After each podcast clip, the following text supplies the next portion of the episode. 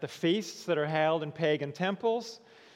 Can we eat meat from the marketplace that was previously offered there to an idol in one of those temples? The Corinthians have said, We think we have the right to do those things. And here's why we think the way we think. Are we correct, Paul? That's what they were asking. And as Paul has been responding to their questions, he hasn't yet given them a direct answer. He began by challenging them about three things they needed to consider. Three things they seemed to be either forgetting about or getting wrong. The first was love for their fellow Christians. They weren't thinking about how their actions might affect their brothers and sisters in Christ, they weren't even factoring that in. The second thing to consider was how much of a priority should their own rights really be? Granted, they had rights. Should those rights be their top priority in life? Paul said no. The gospel of Christ ought to be top priority. And if insisting on our own rights might hinder the gospel, then as Christians we ought to be willing to forego our rights. Now, last week we heard Paul challenge the Corinthians about a third area they seem to be ignoring the need for self discipline. They seem to have lost the awareness that the Christian life is a fight. It's about resisting temptation, it's about turning away from sin. Every Christian needs the mindset of a disciplined athlete. But the Corinthians were living like they'd already received their winner's medals and arrived at the after race party. Paul said, You're getting ahead of yourselves. The race isn't over yet. The finish line is still ahead of you. You need to press on to the prize. And that calls for self discipline, not self indulgence. So instead of giving the Corinthians a yes or no answer about food sacrificed to idols, Paul has been showing them what it means to be a Christian. Instead of feeding them answers about specific situations, Paul wants to lead them to answers. He does that by teaching them how to think in a Christian way, with Christian priorities. That will help them do the right thing in every situation, not just in this one specific situation. And now, having worked hard to give them a Christian outlook in our passages this morning, Paul is going to give them some direct answers about food sacrificed to idols. And those answers will be helpful to us, I think, as we apply what he says to our own situations. So if you turn with me to 1 Corinthians chapter 10, you'll find that on page 1151 in the Green Church Bibles and 1781 in the large print Bibles.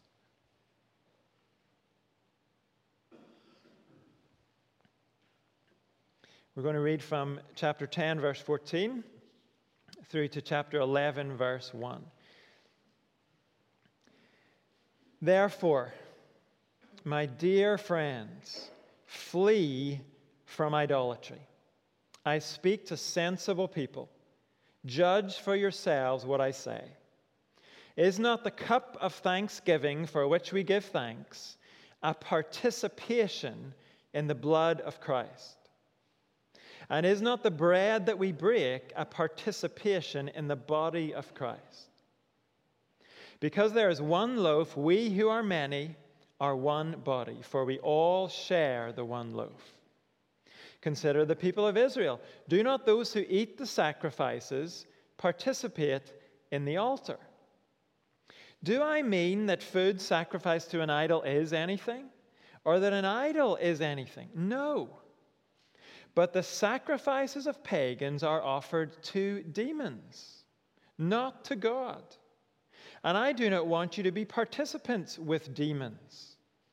You cannot drink the cup of the Lord and the cup of demons too. You cannot have a part in both the Lord's table and the table of demons. Are we trying to arouse the Lord's jealousy? Are we stronger than He? I have the right to do anything you say, but not everything is beneficial. I have the right to do anything, but not everything is constructive. No one should seek their own good, but the good of others. Eat anything sold in the meat market without raising questions of conscience, for the earth is the Lord's and everything in it. If an unbeliever invites you to a meal and you want to go, eat whatever is put in front of you without raising questions of conscience. But if someone says to you, This has been offered in sacrifice, then do not eat it, both for the sake of the one who told you and for the sake of conscience. I'm referring to the other person's conscience, not yours. For why is my freedom being judged by another's conscience? If I take part in the meal with thankfulness, why am I denounced because of something I thank God for? So, whether you eat or drink or whatever you do, do it all for the glory of God. Do not cause anyone to stumble, whether Jews, Greeks, or the church of God even as I try to please everyone in every way. For I am not seeking my own good, but the good of many, so that they may be saved. Follow my example as I follow the example of Christ.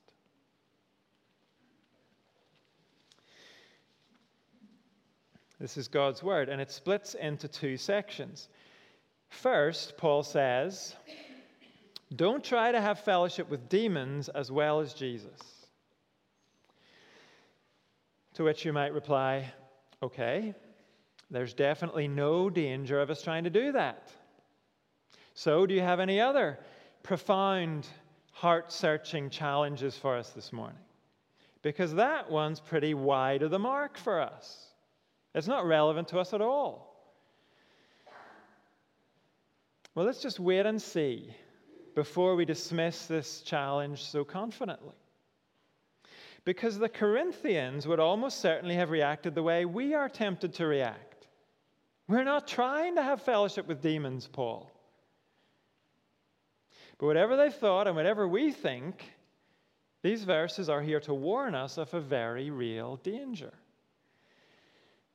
Before he even mentions demons, before they come into the picture at all, Paul begins by talking here about the Lord's Supper. This meal we're going to share later this morning, if you look at verse 14. Therefore, my dear friends, flee from idolatry. I speak to sensible people. Judge for yourselves what I say. In other words, think this through with me. Come with me step by step. Verse 16 Is not the cup of thanksgiving for which we give thanks a participation in the blood of Christ? And is not the bread that we break a participation in the body of Christ? Paul is talking about the two elements of the Lord's Supper the cup of wine, representing the blood of Jesus Christ, poured out as he died on the cross, and the bread, representing the body of Christ, broken on the cross. Paul calls the cup the cup of thanksgiving because as we drink it, we give thanks to God. We bless God for his provision. Through the death of Jesus Christ, God has provided a way for us to be reconciled to him.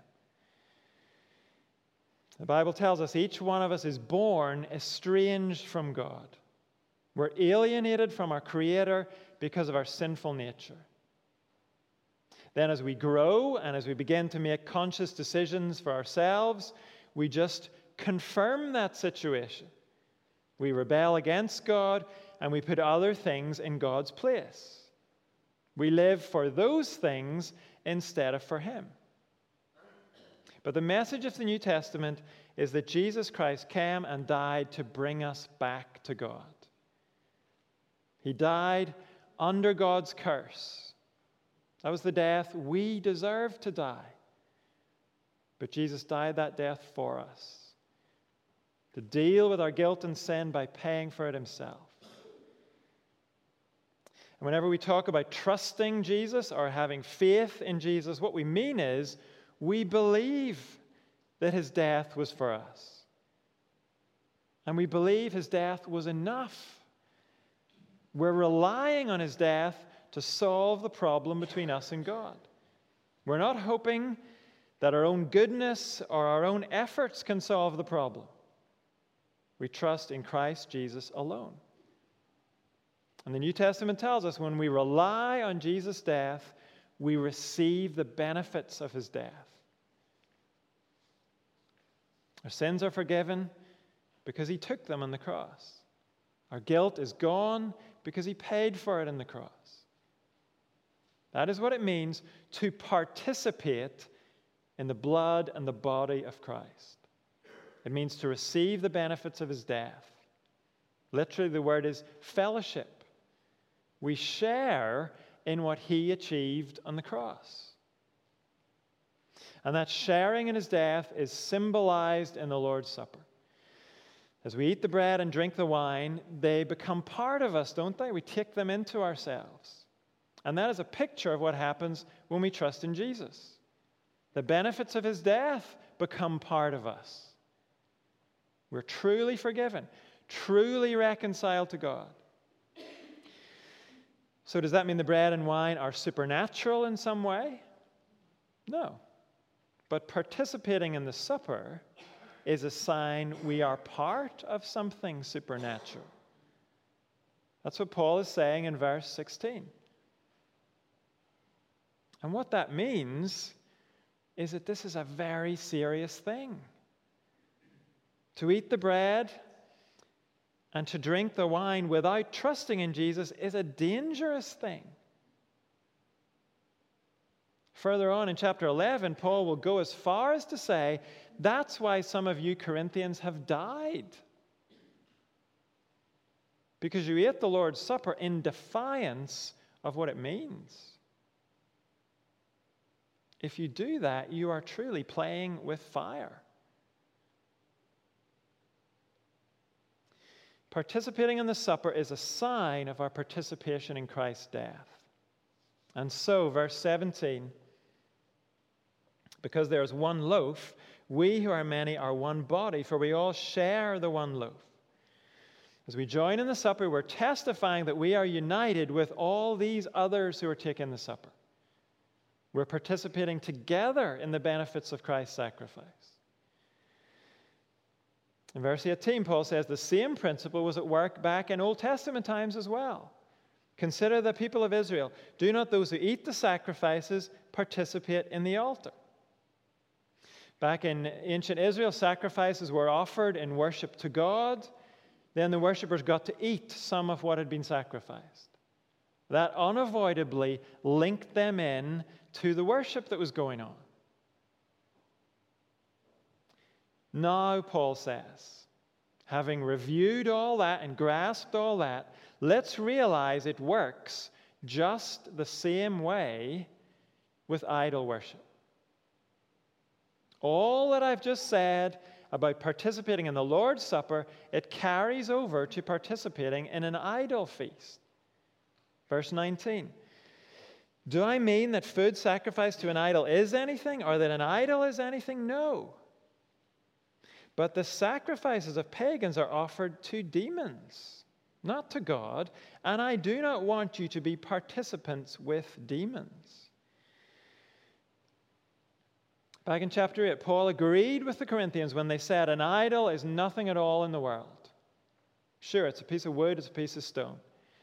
He agreed with them when they said, There is no God but one. Of course, it's true. Yes, an idol's just a statue. Yes, pagan gods are not gods at all.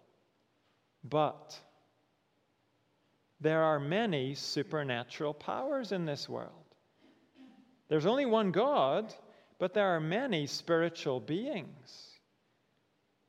And worship that is directed to idols is, in fact, worship of spiritual beings. Just as the bread and wine at the Lord's Supper is just bread and wine, but participating in the meal is participating in supernatural realities. So, idol meat is just meat. But joining in the meal is joining in with different supernatural realities.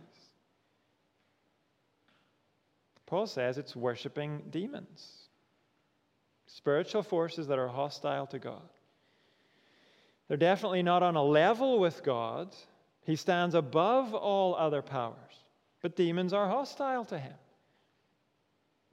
That's why the Bible pinpoints demons as the instigators of false worship. They love to see God being denied the worship that's due to him.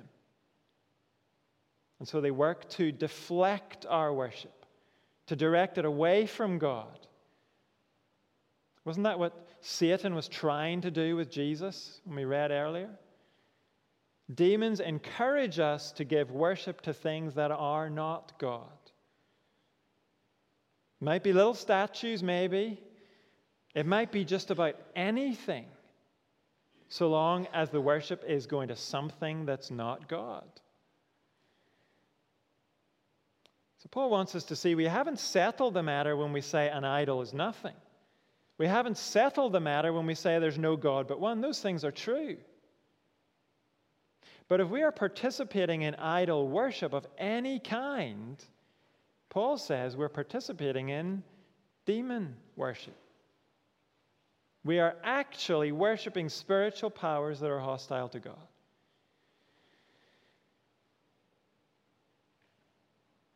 So the Lord's Supper is just bread and wine. But if you participate in that supper, if you join in, you're participating in Christ's death. And you become one with others who eat the supper. An idol feast is just meat and two veg. But if you participate in that feast, if you join in, you participate in demon worship. And you become one with the others who eat the feast. So the Corinthians have their answer skip your burger and chips at Apollo's temple. Don't even mess with false worship. As we think about how this might apply to us, remember this would have been shocking to the Corinthians. That Paul would even entertain the notion they might be engaging in idolatry. They were proud to be known as people who worship the one true God. And yet, they've just heard by refusing to take idolatry seriously, they are in danger of worshiping demons. And for you and me, yes, I'm very sure none of us would ever bow down to a statue. But there are a thousand other ways to participate in idolatry. To treat something that's not God as if it is God. How do we know we're doing that? How might we begin to suspect we're doing that? Well, Martin Luther said, Whatever your heart clings to and relies upon, that is your God. That's a good definition of idolatry. Whatever your heart clings to and relies upon, that is your God. So, idolatry is as easy for you and me as it was for the ancient Israelites. It's as easy for you and me as it was for the first century Corinthians. So we need this same reality check. We need our eyes reopened to the fact that anytime we let our hearts be drawn away from God, we are participating in the work of demons. The idol might be money, it might be a, a frantic grasping after security. It might be the tireless search for human affirmation. It might be the deep longing for an easy life. Just take these responsibilities away. It might be a grasping after power and authority. But behind every idol is a demon, rejoicing to redirect the worship that actually belongs to God.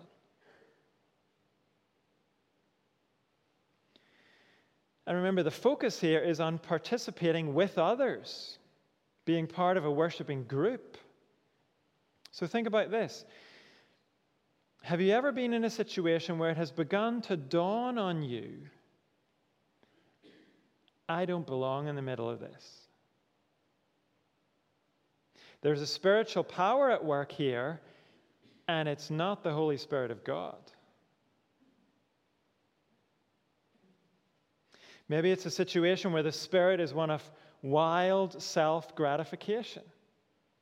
People abandoning themselves to drunkenness and lust, hooking up with whoever. Who is being worshipped in that situation? And if you're part of it, what is it you are participating in? Or it might be a much more respectable situation. But what is actually being celebrated is the ability to make money, maybe. Maybe that's what is being worshiped spending power, or just the accumulation of power.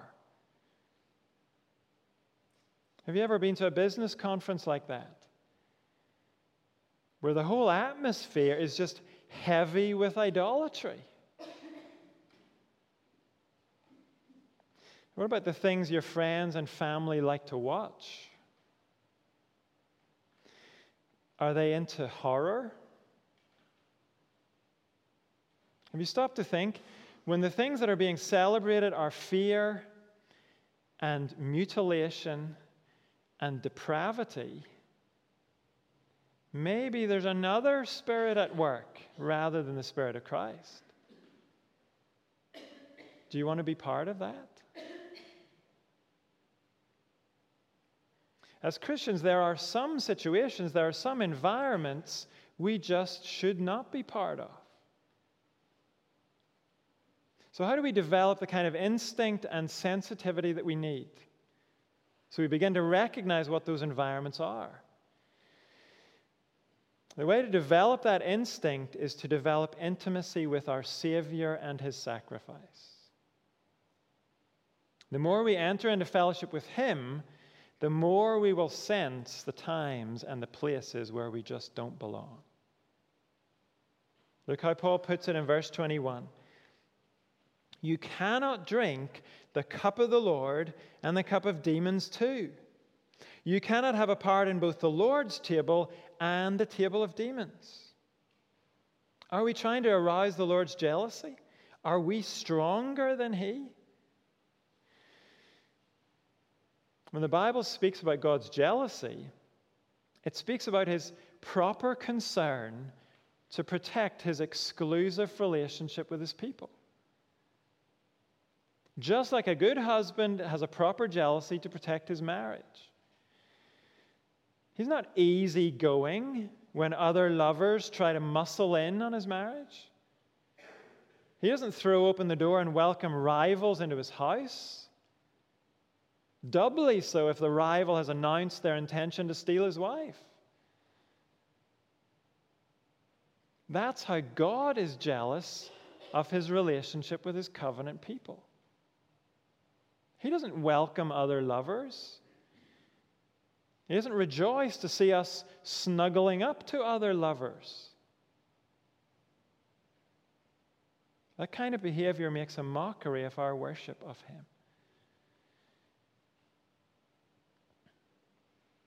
And it does cost to move away from the table of demons. You might offend people if you excuse yourself and leave, or if you don't take the invitation in the first place. That was true for the Corinthians. In Corinth, idol feasts were the places for social networking, for social climbing to skip those kind of situations put you at genuine risk of missing out socially. But Paul says, which table do you most want to be at? You have to choose. Don't try to have fellowship with demons as well as Jesus. And secondly, in this passage, don't think you can glorify God while being careless about others. If the first section dealt with the vertical, our relationship with God, this deals with the horizontal, our relationship with others. Paul quotes one of the Corinthians' slogans I have the right to do anything. He's quoted this before back in chapter 6. And here he says that slogan is lacking in something crucial. You can't just think about yourself. Look at verse 24. No one should seek their own good, but the good of others. And as he then explains that, Paul starts just like he did in the first section. He starts with something good, something that glorifies God. Verse 25 Eat anything sold in the meat market without raising questions of conscience, for the earth is the Lord's and everything in it. If an unbeliever invites you to a meal and you want to go, eat whatever is put in front of you without raising questions of conscience. So we're no longer dealing with an idolatrous event at a pagan temple. Now we're dealing just with a slab of steak bought in the marketplace. Paul says, Look, it was God's cow in the first place, it's God's meat. So don't worry about what idol it might have been waved in front of. Just fry it up or braise it or barbecue it, whatever you want. Enjoy it as a good gift from God. Verse 26 is a quote from Psalm 24. The Jews would often use that as a prayer before their meal, much like many of us do. Paul says, Say thanks to God and tuck into what's in front of you. If an unbeliever invites you around for dinner, take just the same approach. Don't worry about where the meat came from. The earth is the Lord's and everything in it. But then Paul goes on to say if the person selling you the meat or serving you the meat, if they tell you it's been waved in front of an idol, then don't eat it. Why? Why is it okay to eat when you don't know the history of the meat, but not okay when you do? I think Paul assumes the other person knows that you are a Christian. And when they tell you where the meat has been, it's because they want to see where you stand. If you hear the meat has been part of an idol ceremony and you eat it anyway, they will interpret that as support for idolatry. Whatever you might mean by what you're doing, that's how they'll interpret it.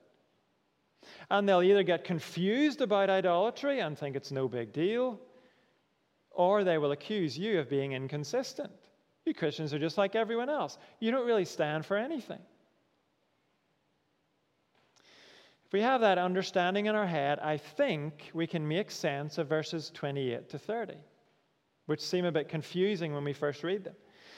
Paul says, But if someone says to you, This has been offered in sacrifice, then do not eat it, both for the sake of the one who told you and for the sake of conscience. I'm referring to the other person's conscience, not yours. For why is my freedom being judged by another's conscience? In other words, yes, maybe as far as I'm concerned, it's just a piece of meat I'm eating. And I'm free to eat it. I thank God for it. But if the other person takes it as a sign, I don't care about idolatry, then God is actually being dishonored if I eat. And that's not what I'm trying to achieve. My desire is to glorify God. So, verse 30, if I take part in the meal with thankfulness, why am I denounced because of something I thank God for? If I truly want to give glory and thanks to God, why would I insist on eating the meat when the result is going to be the other person will denounce me and the God I claim to worship. They'll assume my God is just one among many. The point is, what matters is glorifying God. That's more important than me getting to eat what I like.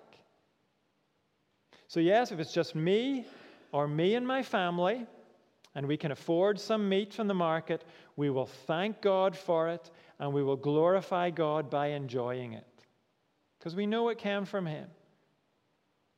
But if someone uses meat as a way to find out what Christians believe and how much they value their God, then, because glorifying God is what matters, I'll pass on the meat rather than be taken as an idolater. What Paul is saying is if I really care about glorifying God, I will not be careless about others. I will do what I can to see God honored in the eyes of others, even if I have to go without some things in the process. Verse 31 So, whether you eat or drink or whatever you do, do it all for the glory of God. Do not cause anyone to stumble, whether Jews, Greeks, or the church of God, even as I try to please everyone in every way. For I'm not seeking my own good, but the good of many, so that they may be saved. Notice Paul's desire to please everyone in every way is not a blank check. He wants to please them in every way that glorifies God. Some people would be very pleased if we never spoke about Jesus at all. But Paul is not suggesting we go along with that. The principle here is consider others in ways that glorify God. How might this apply to us? I'll choose just a couple of examples. Ladies, you may believe you have the freedom to dress however you want. And maybe you're right. But are you willing to give up dressing in certain ways if those ways make others stumble? Are you willing to consider others in that way? If you're not, do you really care about glorifying God? We could say the same thing about pictures that you post online. What might be appropriate for you by yourself at home may not be appropriate for anyone else to see. And if you're not sure about your choice of clothes, ask a mature Christian lady. She'll help you out. Men, what about our political views? I know this applies equally to ladies, but I'll direct this to men just to even it up. Most of us know exactly what should go on with Brexit, don't we? We're clear on whether Brexit's a good thing or a bad thing. And we know the people who disagree with us are totally wrong. In fact, they might even be stupid. And maybe we're right about all of that. But are we willing to tone down our political opinions because we know they might make other people stumble? Are we willing to consider others in that way? If we're not, do we really care about glorifying God? Comments that might be totally appropriate when it's just you in front of your TV, they might not be appropriate for your work colleagues to hear about from you. Or for the person next to you in church to hear about from you. We could mention plenty of other examples. But each of us has to do a little bit of work to personalize this. Are there ways we are being careless of others? And what might that say about our desire to glorify God?